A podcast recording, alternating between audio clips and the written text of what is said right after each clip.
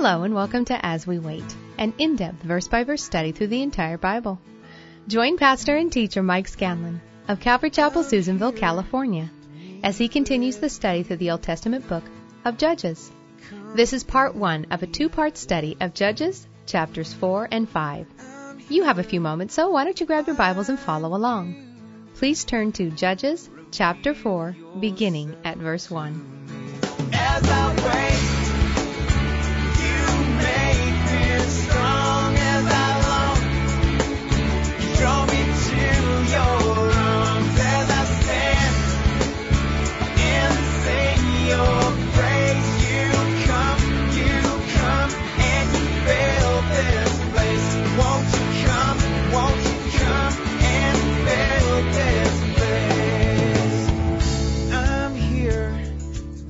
Morning we're going to be in Judges chapters 4 and 5 together as we continue to work our way through the Bible, book by book, chapter by chapter.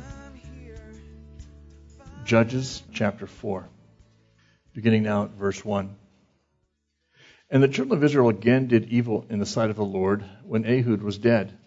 And the Lord sold them into the hand of Jabin, king of Canaan, that reigned in Hazor, the captain of whose host was Sisera, which dwelt in Harosheth of the Gentiles. And the children of Israel cried unto the Lord, for he had nine hundred chariots of iron. In twenty years he mightily oppressed the children of Israel. And Deborah, a prophetess, the wife of Lapidoth, she judged Israel at that time. And she dwelt under the palm tree of Deborah between Ramah and Bethel in Mount Ephraim. And the children of Israel came up to her for judgment. And she went and called Barak, the son of Abinoam, out of Kadesh Naphtali, and said unto him, Hath not the Lord God of Israel commanded, saying, Go and draw towards Mount Tabor, and take with thee ten thousand men of the children of Naphtali and the children of Zebulun? And I will draw unto thee to the river Kishon Sisera, the captain of Jabin's army, and with his chariots and his multitude, and I will deliver him into thine hand. And Barak said unto her, If thou wilt go with me, then I will go. But if you will not go with me, then I won't go. And she said, I will surely go with thee Notwithstanding, the journey that thou takest shall not be for thine honor, for the Lord shall sell Sisera into the hand of a woman. And Deborah arose and went with Barak to Kadesh. And Barak called Zebulun and Naphtali to Kadesh and went up with ten thousand men at his feet. And Deborah went up with him.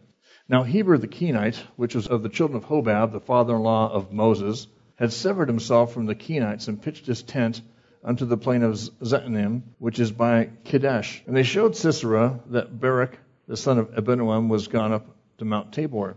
And Sisera gathered together all his chariots, even nine hundred chariots of iron, and all the people that were with him from Harosheth of the Gentiles unto the river Kishon.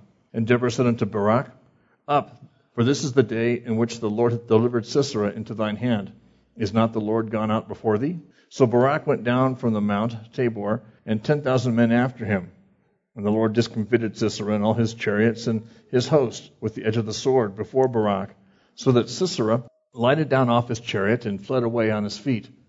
But Barak pursued after the chariots and after the host unto Harosheth of the Gentiles, and all the host of Sisera fell upon the edge of the sword, and there was not a man left. Howbeit Sisera fled away on his feet to the tent of Jael, the wife of Heber the Kenite, for there was peace between Jabin the king of Hazor and the house of Heber the Kenite.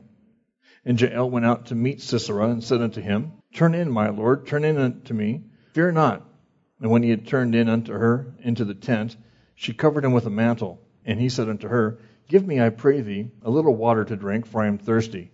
And she opened a bottle of milk, and gave him drink, and covered him. Again he said unto her, Stand in the door of the tent, and it shall be, when any man doth come and inquire of thee, and say, Is there any man here? Thou shalt say, No. Then Jael, Heber's wife, took a nail of the tent, and took a hammer in her hand, and went softly unto him, and smote the nail into his temples, and fastened it into the ground, for he was fast asleep and weary. So he died. And behold, as Barak pursued Sisera, Jael came out to meet him, and said unto him, Come, and I will show thee the man whom thou seekest. And when he came into her tent, behold, Sisera lay dead, and the nail was in his temples.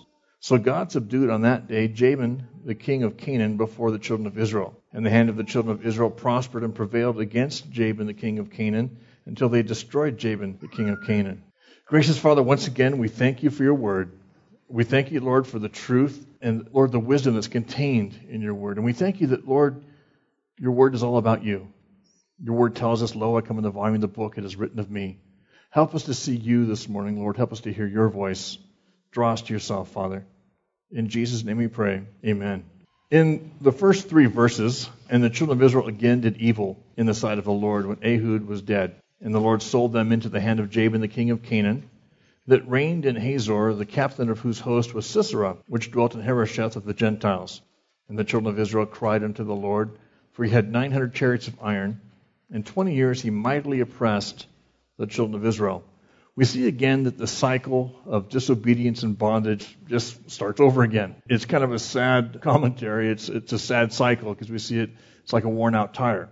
The nation has just experienced 80 years of peace. This is the longest stretch that they'll have through the book of Judges where there's actually any kind of peace in the land.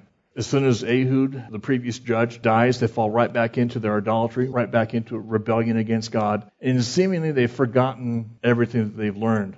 When we talk about terms like reformation or revival or even repentance, you have to understand what these terms mean. Unfortunately, the children of Israel had been involved in reformation. They reformed their behavior, their appearance on the outside, but their hearts weren't truly changed towards the Lord. And I've been there. I've been, quote unquote, reformed before, where I was able to change the outside, act like I was doing good, and give the appearance of walking rightly and so forth. But the inside, my heart wasn't any different. It wasn't until I came to know Jesus Christ as my personal Lord and Savior that true revival took place in my heart and my life. And that's a distinction an inward change that brings forth an outward appearance that's genuine. And here the children of Israel have pretty much just been, quote unquote, playing at church. Jesus describes in Matthew chapter 12, verse 43, he says, When the unclean spirit is gone out of a man, he walketh through dry places seeking a rest and findeth none. Then he saith, I will return into my house from whence I came out. And when he is come, he finds it empty, swept, and garnished. Then goeth he and taketh with him seven other spirits, more wicked than himself. And they enter in and dwell there. And the last state of that man is worse than the first. Even so shall it be unto this wicked generation. There's the understanding that the old saying that nature abhors a vacuum. And in spiritual things, there's no such thing as a vacuum. I've seen many people try to clean up their lives and do it by their own will, by the will of the flesh, if you will, and look good on the outside. And seemingly as Jesus describes here, that demon leaves. But unless you fill that void, unless you fill that vacuum in your life with the Holy Spirit, unless there's a true, genuine work of God, it'll just start over again. It'll seemingly get worse. And I've watched these cycles in a lot of different people's lives. You know, you can't just act good. we can't just put on the appearance. It has to be genuine. And we can't even make it genuine unless God helps us. We have to invite Him into our hearts, into our lives, to fill our lives. There would be no more room for these other things. At the turn of the century, there's a famous preacher by the name of Billy Sunday. And Billy Sunday was on the scene preaching with an intensity that some say hasn't been matched since then. He'd been a professional baseball player. He'd been, in today's terms, we'd call it a party animal, doing all kinds of crazy stuff. And his life had been impacted and touched by sin, and he recognized sin for what it was. And he's known for this quote that I'm going to read to you. He says, I'm against sin. I will kick it as long as I've got a foot. I'll fight it as long as I've got a fist. I'll butt it as long as I've got a head. And I'll bite it as long as I've got a tooth. And when I'm old and fistless and footless and toothless, I'll gum on it until I go home to glory and it goes to perdition. To me, I like this because it, it demonstrates a fighting attitude. It demonstrates a guy that just will not tolerate sin and he's going to fight it to his last breath. And that's part of the problem with the children of Israel, and that's part of our problem as a culture. That we're just too easy on ourselves at times. We're not willing to fight sin. You know, we have to hate sin and hate the result of it. Solomon tells us in Proverbs chapter 8, verse 13, he says, The fear of the Lord is to hate evil. And we have to truly hate evil. We have to understand that the impact it's going to have on our life and the life of those around us and be willing to fight against it, even if it means to the last tooth. Now, there's different characters throughout these next couple of chapters, and, and one of the main characters is Jabin, the king of Hazor. And his name, Jabin, actually literally means he understands or intelligent. What I equate that to is the wisdom of the world, which is foolishness to God. The other character on the other side, if you will, is Sisera, Jabin's main general, and his name means battle array. It means kind of like set in battle. And Jabin is the king of Hazor. Now, the map I put up behind me it shows the, the different tribes of Israel with their allotments and where they ended up in the land. And Hazor is this is the Sea of Galilee up here, and then just north of that is the city of Hazor. During Joshua's time, the city of Hazor was actually conquered and burned to the ground. Okay? And now we've got the king of Hazor is dominating the children of Israel. He's put them under tribute. That's because even though they destroyed the city, they didn't destroy the people as God had commanded. And later on, they raise up, they get to the point where they're strong, they've got a king, they've got an army, they've got chariots, and they turn things completely around and they dominate the nation of Israel. And that's how it works with sin. If we don't deal with our sin in a biblical way and exterminate it completely and kill it and eradicate it and fight it tooth and nail, if you will, it will one day dominate us. It will one day it'll take over our lives, and we will find ourselves in bondage to that sin. And that's exactly what we're seeing here with the nation of Israel. Sisera commanded an army of 900 iron chariots. Now, 900 chariots is a formidable force, number one. I mean, a chariot in those days was like a tank when they invented tanks during World War One, and they just started creaming people out because it's like, what do you do against a weapon like that? And it's the same thing. If you're an infantryman, you stand in ranks, you've got spears and uh, archery and, and, swords, and that kind of stuff. But some guy comes along and he's got a couple horses teamed up to an iron chariot. They just drive right over the top of you. It was a scary weapon. This guy didn't just have 10 or 15 or 20; he had 900 of them. And on top of that, you don't just send the chariots out by themselves. They come accompanied with possibly cavalry and with infantry troops, all kinds of stuff. So we're talking about a pretty formidable force. It's easy to see why that they dominated the nation of Israel because as we'll read on, they didn't have any weapons. I mean, they weren't a warrior nation, so to speak. The days of Joshua had passed them by. They're into an agrarian culture, and they're pretty much defenseless against this group. And it says that they mightily oppressed the children of Israel. Prior to this, in the previous judges, they were oppressed, you know, or they had to serve for X amount of years. But this is the first time that they're quote unquote mightily oppressed. This speaks to intensity, to the intent of the people that are doing the evil things against them. It's also the longest period of time thus far. It's been 20 years. So, as before, the children of Israel cry out to the Lord. It is cool that even though, once again, they've fallen into this cycle, that when they do finally cry out to the Lord, the Lord answers. And we see that now in verse 4. It says, And Deborah, a prophetess, the wife of Lapidoth, she judged Israel at that time. And she dwelt under the palm tree of Deborah between Ramah or Ramah and Bethel in Mount Ephraim, and the children of Israel came up to her for judgment. Now, the name Deborah means bee, as in like honeybee, and she's a prophetess. She's the wife of Lapidoth, which means lightnings. And it says that Deborah judged Israel. The people came to her for judgment. The people came to her for counsel to settle disputes. And, and she was pretty much, in a certain sense, in the shoes of Moses during that time, or Joshua. She was the leader. But this statement is very telling. I mean, in verse 1, it talks about the nation of Israel did evil in the sight of the Lord. You can glean a lot from that statement. But the fact that Deborah, a woman, is raised up to judge Israel is very telling. Where are the men? Are the men not willing to stand up? Are there no qualified men? I don't think so. I think the issue was there weren't any men that were willing. The Bible talks about spiritual leadership and who's to be a spiritual leader and so forth, but in a male dominated culture, as the Hebrew culture was, this is just another symptom of their spiritually weakened state.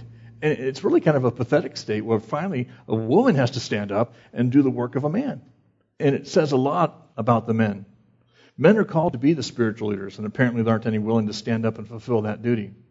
Paul talks or writes to Timothy in 1 Timothy chapter 2, verse 12 he says, But I suffer not a woman to teach, nor to usurp authority over the man, but to be in silence.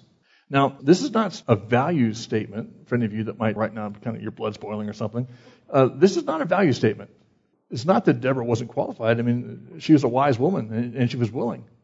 The issue is more of a functional hierarchy that God has set in place. Later on in the New Testament, Paul says in Galatians 3:28, "There's neither Jew nor Greek, bond or free, male or female. We are all one in Christ Jesus." So it's not a value statement; it's a statement about function or functionality and how God sets things up. And the nation has been, in a sense, apostate, not doing what they're supposed to be doing. And so God says, "Okay, fine, I'll find someone that is willing." And apparently, Deborah was willing. Now, also in Isaiah chapter 3, verse 12, along the same lines, Isaiah records, "As for my people." Children are their oppressors, and women shall rule over them. And if you read through that chapter in Isaiah, it's kind of interesting that you know he talks about children being their oppressors and women ruling over them. And what he's describing is a form of judgment. That when you're not walking in my ways, when you're not doing what you're supposed to be doing, these things will take place. And that's pretty much what's taking place here. Not that she was doing a bad job, just that the men weren't doing what they were supposed to be doing. Again, it's kind of a sad statement. And the case in point comes to us here now in verse 6. And she sent and called Barak, the son of Abinoam, out of Kadesh Naphtali, and said unto him, Hath not the Lord God of Israel commanded, saying, Go and draw towards Mount Tabor, and take with thee ten thousand men of the children of Naphtali, and of the children of Zebulun? And I will draw unto thee to the river Kishon Sisera, the captain of Jabin's army, with his chariots and his multitude, and I will deliver him into your hand. Here we see that Deborah challenges Barak and says, Haven't you been told? To me, that means, you know, she's a prophetess. She's speaking for God. And what she's saying is, You have been told. you know, what are you doing? I mean, he didn't show up with 10,000 guys. He didn't, hey, I got a plan. What do you think? She goes to him and, in a certain sense, rebukes him or, or chastens him. So, Haven't you been told? Don't you hate that when you know you're supposed to do something and then someone else tells you, hey, why aren't you doing such and such? I mean, when I was a kid, I hated it when I knew I was supposed to take out the trash to my mom or my dad. Hey, Mike, take the trash out. It's like, oh, I knew I was supposed to do that. And here I get the same sense that he'd already known what he was supposed to do. And again, like all the other men, wasn't really doing it. And it's kind of sad. And he's told, gather the men of war, go to Mount Tabor, and I'm going to draw Sisera to you. And when he gets there, I'm going to deliver him into your hand. That to me is kind of a cool scenario in a certain way because you know what? He's been told ahead of time, even though they're going to be a formidable force, 900 chariots of iron and all this kind of stuff, I'm going to deliver them into your hand. He's operating from the understanding that God has given him the victory. That's how we're supposed to operate as well. Jesus Christ gave us the victory on the cross. The enemy is already defeated. We operate from a, a, place of victory. Not that we take anything for granted, but we understand that ultimately God wins. And we're tied in with Him. And so we're winners as well. And so we can go into every battle knowing that God is with us. And I like the confidence of knowing that. And then in verses 8 and 9, it says, And Barak said unto her, If you'll go with me, then I'll go. But if you won't go with me, then I won't go. Now, does that sound weak to anybody besides me? I mean, it's like, well, mommy, if you'll go with me, I'll go. it's like, oh, please. Now, it could be also, hey, this is your idea. Put up or shut up. Let's go. It could be that. But I think that Barak has got some serious faith issues going on. Because, you see, fear is the opposite of faith. If he'd been a faithful man, if he'd, if he'd truly taken heed to God's word, we might not have ever even heard of Deborah. He would have just gone and said, okay, and we'd be reading about Barak, the judge of Israel. But God had to raise up a woman to kind of prod him along. Now, I praise God for the woman that God's raised up in my life to prod me along at times. And that can be a good thing. But here we see that he's not really demonstrating courage. It's interesting, and I haven't really studied this all the way through, but later on when you get to the book of Hebrews in chapter 11, it's considered the hall of faith. Guess whose name is mentioned? Barak, not Deborah. And so at some point he's redeemed in all this because he's singled out as a man of faith, but it starts seemingly at the urging of a woman. Now, being a prophetess, Deborah speaks for God. And perhaps, you know, Barak's relationship with God was so weak or whatever that he needed to have her there, and I could see that in some ways. But know as well that back in Deuteronomy, Moses records in Deuteronomy chapter 20, verse 1, that they're going to face these problems. This is not something they shouldn't have expected. In Deuteronomy 20, verse 1, when you go out to battle against your enemies and see horses and chariots and people more than you, be not afraid of them, for the Lord your God is with you, which brought you up out of the land of Egypt. God says, You're going to face this somewhere down the road. And when it happens, don't worry, I'm with you. And that should be a word of encouragement to all of us. So Deborah chides Barak, and then it says that the Lord's going to sell Sisera into the hand of a woman. He says, And she said, I will surely go, verse 9, with you. Notwithstanding, the journey that you take shall not be for your honor, for the Lord shall sell Sisera into the hand of a woman. And Deborah arose and went with Barak to Kadesh. I wonder if that was a long trip. I'm not sure how his attitude was, but he gets there. Then we get to verse 10. And Barak called Zebulun and Naphtali to Kadesh, and he went up with 10,000 men at his feet, and Deborah went up with him. Now we have a kind of a parenthetical break here. It says, Now Heber the Kenite, which was of the children of Hobab, the father in law of Moses, had severed himself from the Kenites and pitched his tent unto the plain of Zaanaim, which is by Kadesh. And they showed Sisera that Barak the son of Abinoam was gone up to Mount Tabor. Now, what's happening here is there was a family that, if you will, there were the relatives or the descendants of Moses' father-in-law, Jethro, remember the priest of Midian. And before they left the land of Egypt, as they're in that process in the wilderness leaving, there was the offer, hey, do you want to come with us? And they go, no, we'll do our own thing. Well, then later on, we see through the book of Joshua that they rejoined the children of Israel and they actually settled in the land of Judah and the Kenites. And so they're in that land somehow, and they've now separated themselves from them and they've migrated north. Now, we're talking about a group basically of uh, nomadic herdsmen, okay? They're not really tied down to one territory, they, they move around. And what's happened is they've seen not only the layout of the land, but they've seen the political layout as well. They see that King Jabin and his uh, general Sisera pretty much run things. And it's kind of like testing the wind. Oh, okay, we're going to go with the winners for now. And so basically they're going with Sisera. And so they inform Jabin, the king of Canaan, that the Israelites have mobilized. They're preparing for war and they're headed towards Mount Tabor. And basically they snitch them off. And so Sisera now, as we see, in the next few verses, verse 13. And Sisera gathered together all his chariots, even 900 chariots of iron, and all the people that were with him from Harosheth of the Gentiles unto the river Kishon. And Deborah said unto Barak, Up, for this is the day in which the Lord hath delivered Sisera into thine hand. Is not the Lord gone out before thee?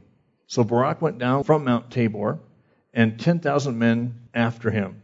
And so Barak gathers the 10,000 men that come from Zebulun and Naphtali, he gets dimed off. And it's interesting because, I mean, you look at it like he informed on him, which he did, but God uses this to draw Sisera, his chariots, and their army to the perfect place, even though it's an open field battle, it's going to be kind of like an ambush. Now, the place where they're drawn to, they're coming from Hazor. Here's the Sea of Galilee. That black dot right there is basically Hazor. They're being drawn down to Mount Tabor. And Mount Tabor there's a valley, and this is the valley right here. This guy is standing on the top of Mount Tabor, if you can see that. And the valley that he's looking down into is the valley of Jezreel, or Megiddo, okay? And this has a lot of end times significance. Across the way over there, this is Mount Carmel. And so the valley in between, there's a river that only runs for part of the year in that area. The river is actually only six miles long from the Mediterranean, but during the winter months, the rainy months, it actually goes all the way up to Mount Tabor and runs quite a ways. And the springtime in Israel, that's the time when the generals went to war. They waited till the ground was dry and hard when they could move their stuff around, move their people around, and not get bogged down in the mud. And that's probably when this battle took place because Sisera's not an idiot. He's got 900 chariots. He knows the ideal conditions for those things to operate. And so when he goes out to chase after the children of Israel at Mount Tabor, he's expecting dry land, he's expecting favorable conditions and so forth. And what happens is, I'm going to get ahead of the story just a little bit, is he gets there to basically confront the children of Israel. God brings a bunch of rain. We'll read that God discomfited them, and it rains. The water comes down off the mountains. The playground, if you will, turns to mud, and you can't pull chariots around. You can't fight. And now these guys are stuck in their chariots, and they're easy prey for the Israelis to come down and take care of them. And so this is basically the, the scene of the battle that will take place. And so God uses the Kenites, if you will, to draw the Canaanites into the battle, which is kind of cool. Later on, uh, as you go through the book of Revelation, if you take a good look at that valley, it will have blood in it up to a horse's bridle. Okay? That's a big valley. That'll be a lot of blood. And so, uh, the site of future battles. But moving on now to verse 15, it says, And the Lord discomfited Sisera and all his chariots and all his hosts with the edge of the sword before Barak so that Sisera lighted down off his chariot and fled away on his feet. But Barak pursued after the chariots and after the host unto Harosheth of the Gentiles, and all the host of Sisera fell upon the edge of the sword, and there was not a man left. Now, again, big army. God's told the children of Israel in the past, kill them all, wipe them all out. And in this instance, that's exactly what they do. Every man of the opposing force is slain. And then in verse 17, howbeit, Sisera fled away on his feet to the tent of Jael, the wife of Heber the Kenite, for there was peace between Jabin the king of Hazor and the house of Heber the Kenite. Again, God has placed these important events into the hands of a woman. And it's interesting as well, it's the wife of the guy that snitched off the Jewish army, okay, there was peace between their houses because they'd informed and, and told Jabin, hey, the Israelites are, mobilizing, they're on the move, and so they send Sisera out to get them and stuff. But Jael, this woman that we're talking about, I really like looking at names and seeing what they mean. It's always kind of fun. And they always have significance. And I thought for sure that when I looked her up, her name would be like Peggy or something like that because of what she ends up doing. And um, Anyway, her name actually means mountain goat. So, any of you little girls want to be named mountain goat? Uh, no, but it also means climber because mountain goats climb. And the way I see this is she was a political climber. I mean, when the wind was blowing this way and it was to her advantage to side with Jabin and Sisera, she informed on Israel and, and figured she'd stay on the winning side. But when she sees now Sisera running on foot, here's a general, general of the army that's known for having this force of chariots. She'd probably never seen the guy on foot before. And now he's running, he's out of breath, he's fleeing from something. And she's probably figured out, uh, it looks like they lost. And so now she switches sides about that fast and says, Hey, come on into my tent. And things begin to play out.